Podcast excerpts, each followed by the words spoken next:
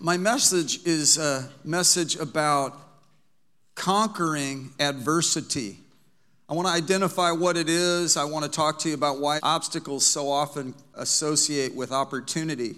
For example, the Apostle Peter, when he walked on water, how many of you think that walking on water story is fabulous? And it stimulates your faith that you too want to step out of the boat of conformity and of mediocrity and you want to walk on water. You want to have your miracles in life, right? Well, if you remember, it wasn't like a glassy sea. I grew up by San Diego Mission Bay, and it had a natural bay. Up in uh, Long Beach, they built a breakwater, and it causes the inside of the, the wall, they call it, to be very calm. It stops the swells of the, the, the turbulence of the tide, and it creates a calm so that the ships won't be rocked all over the place. But that was not the case for the moment of Peter. What was happening? What was the atmosphere like when Peter was walking, stepping out of the boat? What was it like? Stormy, right? What was happening? Wind was blowing, waves were crashing, turbulence underfoot, right? And as long as Peter kept his eyes on Jesus, he was all right. You remember the story though? When he diverted his eyes and looked to his circumstances, he started to sink. Uh, you'll never hear me complain about Peter sinking. You'll never hear me complain about Peter falling asleep at a prayer meeting because I have fallen asleep at prayer meetings. And it's funny too, almost every week somebody walks up to me and apologizes, Pastor Jeff, I'm so sorry. I've been working the night shift and I fell asleep during your meeting. I said, Well, first of all, I didn't notice. Secondly, no problem. And then they go, Oh, they think, Why did I even tell him? but I learned, here's what I've learned. If anybody falls asleep during one of my meetings, that means the Prince of Peace has ascended on you and delivered you from insomnia and brought you into the presence of the rest and peace for your souls. Come on, right? Said, is he having us clap about that? This won't get you, this won't get you to sleep. This is gonna stir, this message is gonna stir your heart. 1 Corinthians chapter 16, verse 8, Paul the Apostle, Saul of Tarsus, a Benjamite Jew, a Hebrew of Hebrews, highly educated, apparently prominent in position. He was a Roman citizen, he was part of the diaspora, the dispersed Jewish people. Their people had been oppressed through the Babylonian captivity, now the Roman deal. Their families were kind of detached and so forth. And Saul is thriving in his Jewish faith, and he's adamant against people embracing Jesus as the Lord and Messiah. He's on his way to Damascus with certificates to try to stop them. And instead, he has a radical conversion on the road to Damascus. And the one he had persecuted, Jesus, confronts him, said, How long are you going to resist? How long are you going to kick against my prompting? And uh, he fell to the ground. He said, Who are you? And he said, I'm Jesus, whom you're persecuting. And he said, Go to this house and I'll show you what you must do. And he goes, and Ananias lays hands on him, prays over him. He gets a three part calling. He said, He's a chosen instrument of mine. He's called to reach the Gentiles, kings, and the house of Israel. Everybody say that. Gentiles, kings, and the house of Israel. So now, if you read about Paul, first introduction is in Acts chapter 7. That's the first mention of him where he's persecuting. Chapter 8, and then chapter 9 is his conversion. And then you go throughout the chapters of the book of Acts and you see his increments of calling he tells the Galatians, that The gospel I received did not come from man or the agency of man, it came by revelation from God. He had a lot of contention from the other apostles. He had some big struggles. Uh, you can read in sections of scripture where he was beaten so many times. He said, in much endurance, afflictions, hardships, distresses, beatings, imprisonments, tumults, labors, sleeplessness, hunger, purity, knowledge, patience, kindness, Holy, the Holy Spirit, genuine love in the word of truth and the power of God by the weapons of righteousness for the right hand and for the left, by glory and dishonor, by evil report and good report, regarded as deceivers and yet true, unknown and yet well known, dying and yet behold we live, punished and yet not put to death, sorrowful yet not yet always rejoicing, poor yet making many rich, having nothing yet possessing all things. That's kind of a summary of some of the stuff that he had to go through. And then, uh, you know, he talked about this, and I want to read this to you so I don't get ahead of myself. 1 Corinthians 16, 8 and 9. But I will remain in Ephesus until Pentecost. I will remain in Ephesus until Pentecost. Has anyone ever heard what uh, the word FOMO? Does anybody know what FOMO means? It's an acronym. What does it mean? Fear of missing out. FOMO. Has anyone ever heard of it? Who has not heard of it? Who has lived it? There's so much uh, built into culture. The eyes of a man are never satisfied. And the, there's almost a discontent. There's weapons of mass distraction, but also there's a contentment deficit disorder. So much so that Paul had to say that godliness is a means of great gain when it's accompanied with contentment. And we're to be content with the roof over our head and the air we breathe and the basics of life and be people of gratitude. You know, there's sometimes this, a sense and unsettledness of, man, I shoulda, woulda, coulda, and sometimes it'll creep up on you. Man, if I had just done this, if I had just pursued this, if I had gotten this major in college, if I had married this person, if I had lived in this town, if I had done this, if I shoulda, woulda, coulda, and you could get that's almost like a disease. It's paralyzing, makes you second guess, makes you hesitate. And uh, we've got to get restored to the conviction that the Holy Spirit will lead us and guide us into all the truth. And that as we follow, Paul even said, Be followers of me as I am of Christ. So we, as we set our toes in the direction of God and we seek after Him, we could trust that our steps are ordered by the Lord and that God will actually help us to steer our feet from every evil way so that we may keep His word, not veering to the left or the right, keeping our eyes on Him. Amen? Amen. We have nothing to control or say about what we've done, done with the past. And in fact, Paul said, forgetting those things which lie behind and reaching forward to those things which lie ahead, I press on toward the goal of the prize of the upward call of God in Christ Jesus. I press on. So in 1 Corinthians 16 8, he's saying, Man, I'm going to remain in Ephesus until Pentecost. I remember when I was a junior in high school, I was born in the Bay Area of San Francisco. Then I spent most of my youth in the Bay Area of San Diego. So I always lived by the salt water, mountains nearby. And uh, then my dad got the transfer to St. Louis. My dad made a career move and uh, my heart was crushed. I had just become a Christian, and I was just plugging into church. And then I, when I was displaced, I, I didn't have any, I didn't follow up, and I didn't find a good church, so I drifted for a while, and, and uh, it was a very rough transition. But yet, you know, when I moved here, it actually was a God thing. The Lord Jesus was actually having something to say about it. And even though I felt indifferent to it and upset about it and was whining, God had a plan. I attended Bible school with Patsy, and we moved to Europe, and we were going to plant there and preach in the nations because we had a burden for Europe and still do. We had wonderful open doors of favor, such favor. And uh, the Lord prompted us by fasting and prayer go to St. Louis. We came here. I served in a setting for a pastor for seven years. I learned a lot. I'm grateful for the opportunities I was given. There were aspects of difficulty and hardship with it. What else? Wherever. I mean, that's Paul said, endure hardship as a soldier. You know, soldiers really have to endure hardship. If you study World War I and it was trench warfare, it was awful. Those trenches would fill with water, and I mean, it was they just stick their head up and get shot. It was just crazy. They had so much suffering and sacrifice to hold the front there to hold back evil. So we're to endure hardship. And in fact, this is part of how we overcome hindrances. We just realize, hey, that's just the way it is. But yet, we get gritty about it and trust that God, in all these things, we are more than conquerors. You know, I've, I'm in a room here full of people that are really living life. There's a widow and a widower over to my right, and they're here on the front row.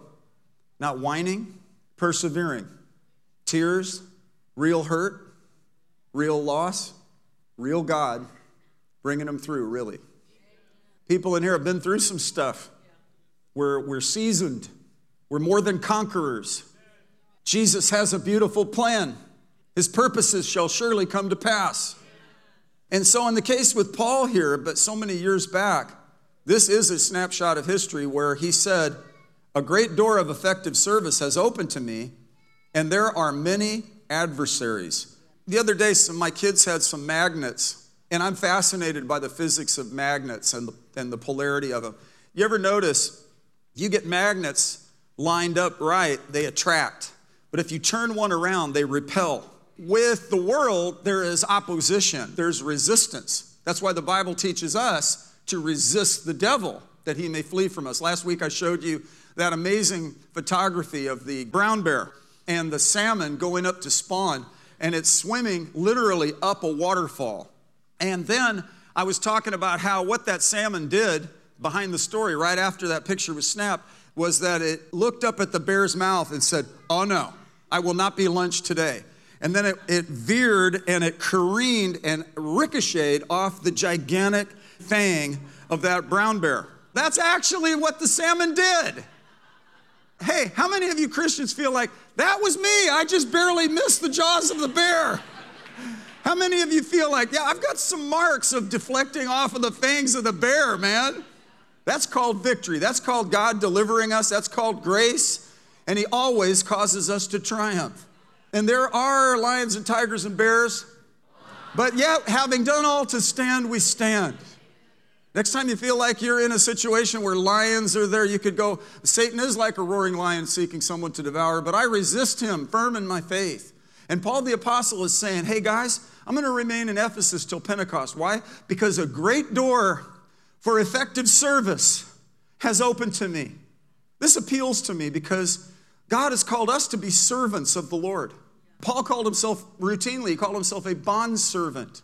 A lot of people complain, I feel so used. Well, we prayed when we first got saved. Here am I, Lord, use me. How, you know, it's like, I feel so used. Well, join the club.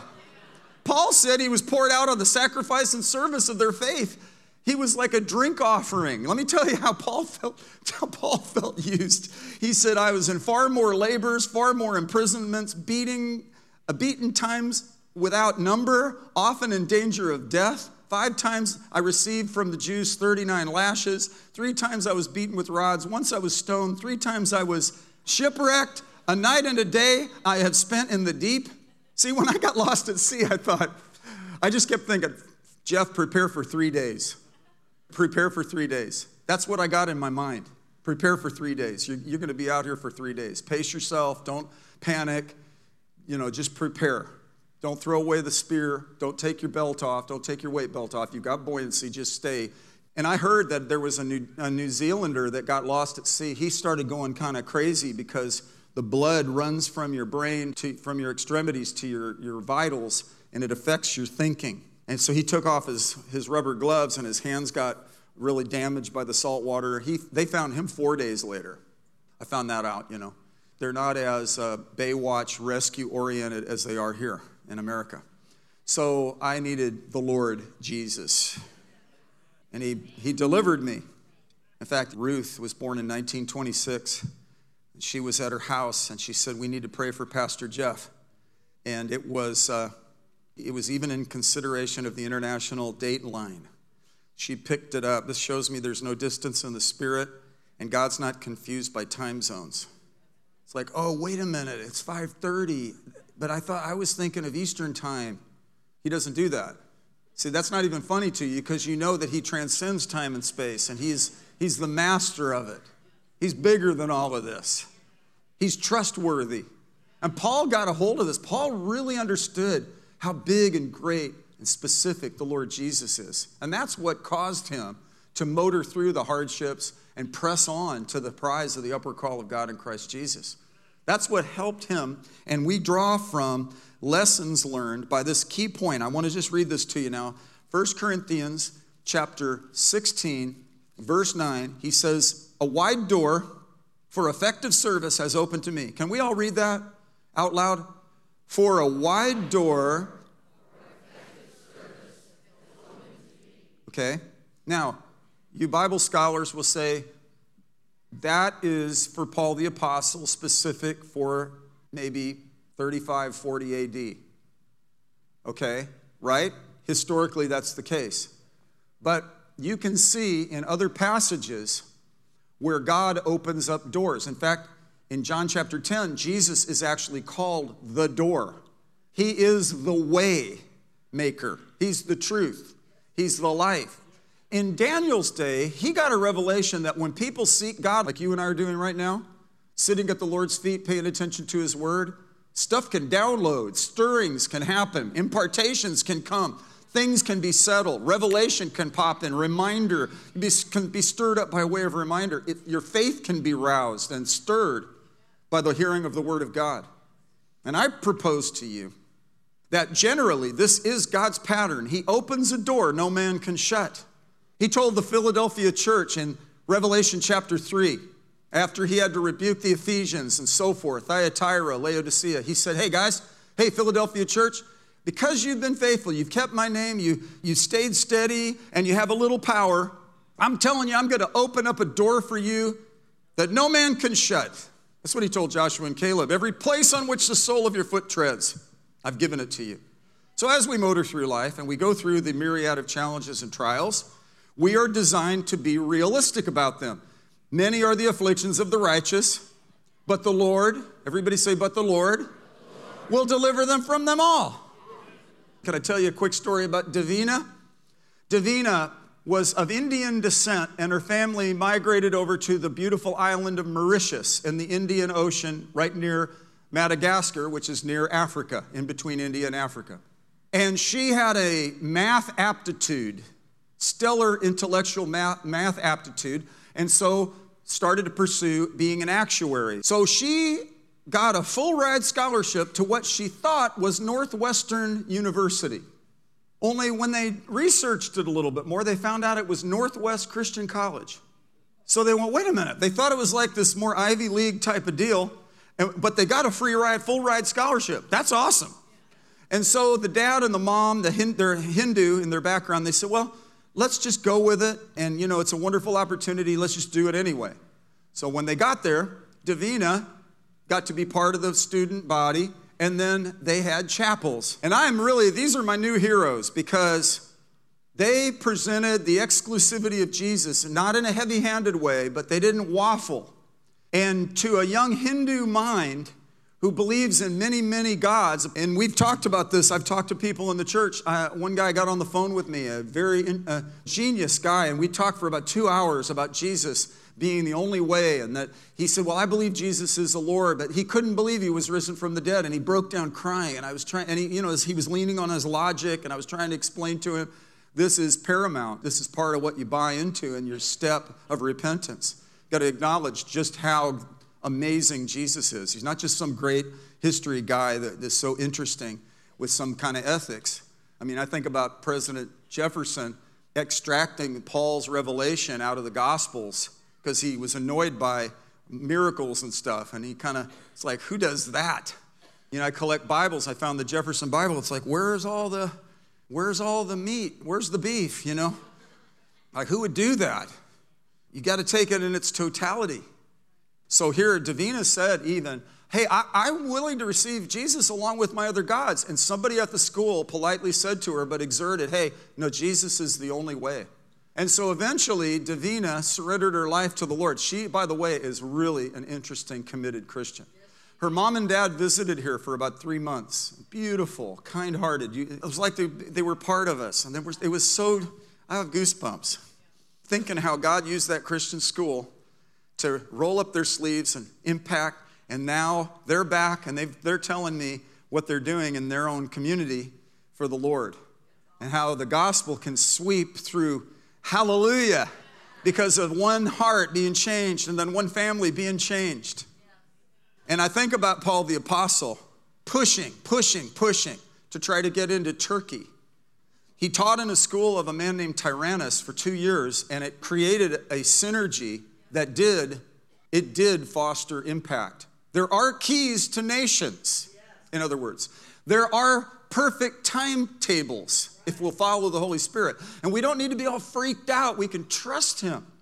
We don't want to re- over relax and just float and do our own thing, nor do we want to be super FOMO, fear of missing out, and get overly rigid and freak out. We just need to be led by the Holy Spirit.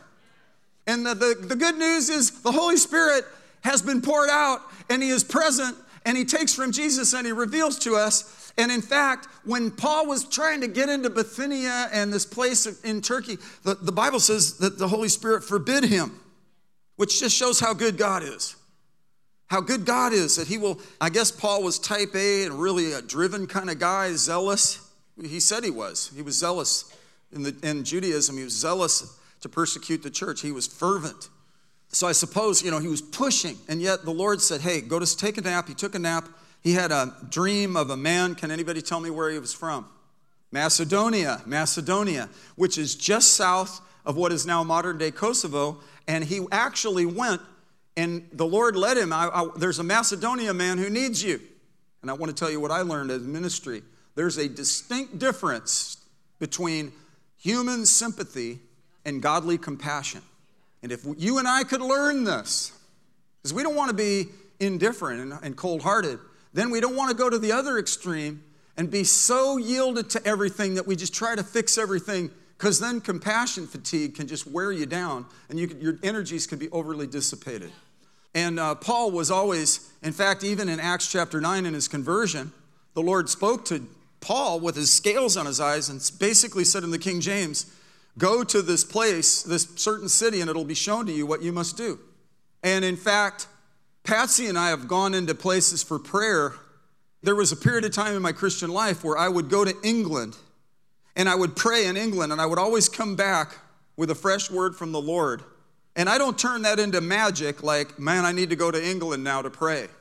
But I just did notice, and maybe it was because I got out of my predictable routine and just got to get away. Jesus would often slip away. Maybe your slip away is like what I've been doing lately getting out of the house and sitting in the car and putting the seat down. And when they look out of the window to try to find you, you hide. Back to this. A wide door for effective service is open to me, and there are many adversaries. Well, how did we overcome these adversaries? I want to go to the signature verse that the Lord gave me for you today Philippians, the fourth chapter. And I want to show you what Paul basically said of how we can and will overcome. Say, I am an overcomer. In all these things, we overwhelmingly conquer, it says in Romans 8 37. All these things. All these things. My brother Trey, he's out there serving. He sent out a Christmas card. Linda was not on there. She went, to be, she went home to be with the Lord. He said on the back of the card, we are, he wrote it in his pen, we are a miracle. Say that with me. I am a miracle. Given what you've been through, God brought you through since you were a kid. Don't you know that? Has a purpose for your life. He's working on you. He's dealing with your attitude. Paul went to Macedonia instead of Turkey, and he went to the town to find the synagogue because that was his custom to preach in the temple. No temple. You had to have a certain number of Jewish men in a town to justify the building of a temple. And there weren't enough, so they had worship by the river. And they met a lady. Does anybody know the entrepreneurial business owner, CEO, who sold purple? Let's read this. Here's what Paul said. You want to know how to deal with adversity? Everybody say, deal with it. Paul told Timothy, he said, first of all, as far as fear goes, God's not given you a spirit of fear, but instead, He's given you a big stack the deck, power, love, and a sound mind. He said, Hey, cast your anxieties on the Lord. It says here in Philippians, rejoice in the Lord always. And again, I say rejoice. He wrote this from a prison in Rome. He wrote about five other letters from the prison, from Rome. And, uh, but with this one, he wrote it from jail.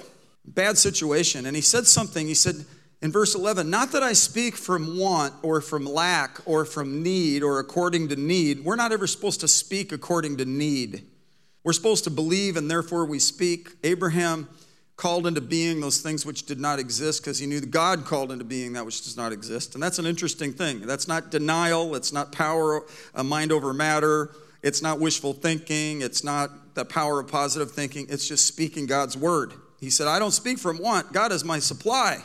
He said, For I have learned to be content in whatever circumstances I'm in.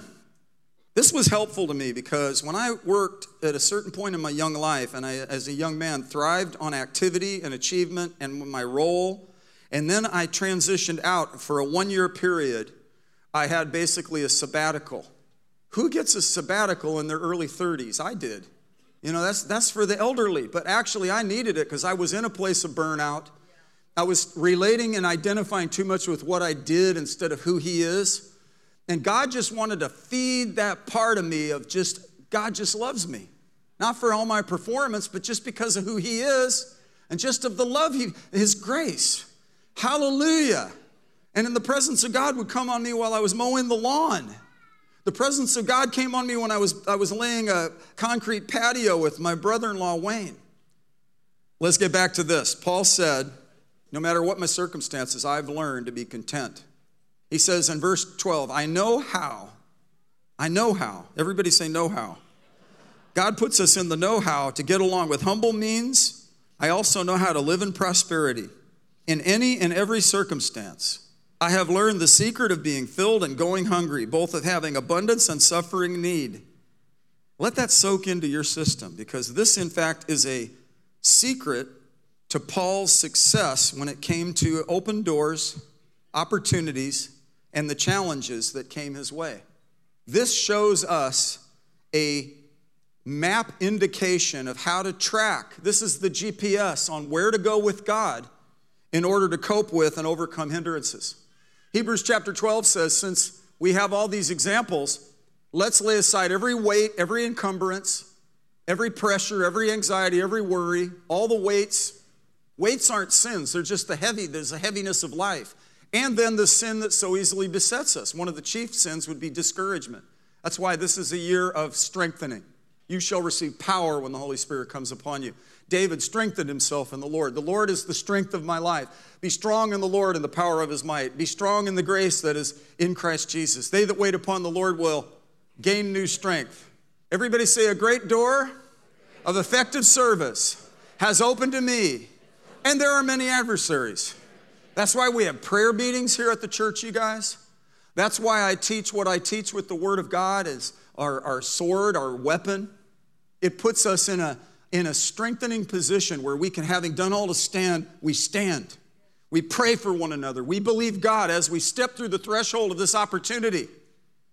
We're going to see the plan of God come to pass because Paul even said, I mean, I learned how to get along in humble means. I learned how to get along in prosperity. I've had easy times, hard times. He said, makes no difference. He said, verse 13, let's stand up on our feet and read verse 13. I can do all things through him who strengthens me. Let's say this as we go. I can do all things through Christ who strengthens me. How many of you came to church today? Let me see your hands if you came to church. Several of you have. Okay. There's power in unity. One can chase a thousand, two could put 10,000 to flight. There's a groundswell in the spirit where the backslidden Christians are coming back. There's a strengthening coming upon the people who have been weakened by the difficulties of life for the people who have had their hearts broken. He's near the brokenhearted. And I'm telling you, keep holding out. I want this to be the church that really loves hurting people, and we stand together sufficiently till we get through to the other side. We don't abandon our wounded, we don't operate as offended. That's one of the things I love about communion. When you stand praying, forgive if you have anything against anyone. As I read it, it's like, hey, get your attitude right. How many of you have had to Ever get an attitude adjustment? Check up from the neck up. We're the Christian faith.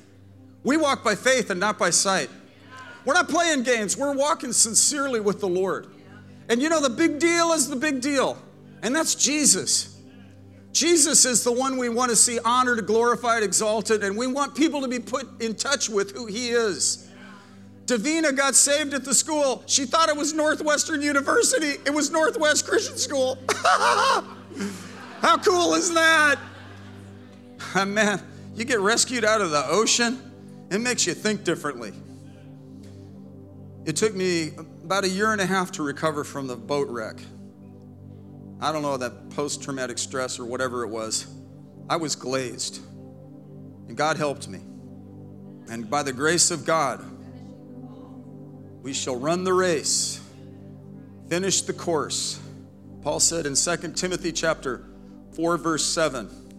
He said, "I fought the good fight of faith. I finished my course. I kept the faith." He said, "There's laid up for me a crown of righteousness." Not only for me, but for everybody that serves and walks with God.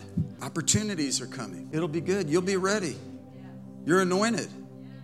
You're, made, you're designed for this. You're designed for this. You're anointed for this. Be, be fresh about this. Be, be strategic. You say, Well, I don't know. I'm not that, all that. God's going to use you. Get ready. God's going to use you. Come on. Having done all to stand, we stand. Jesus' name.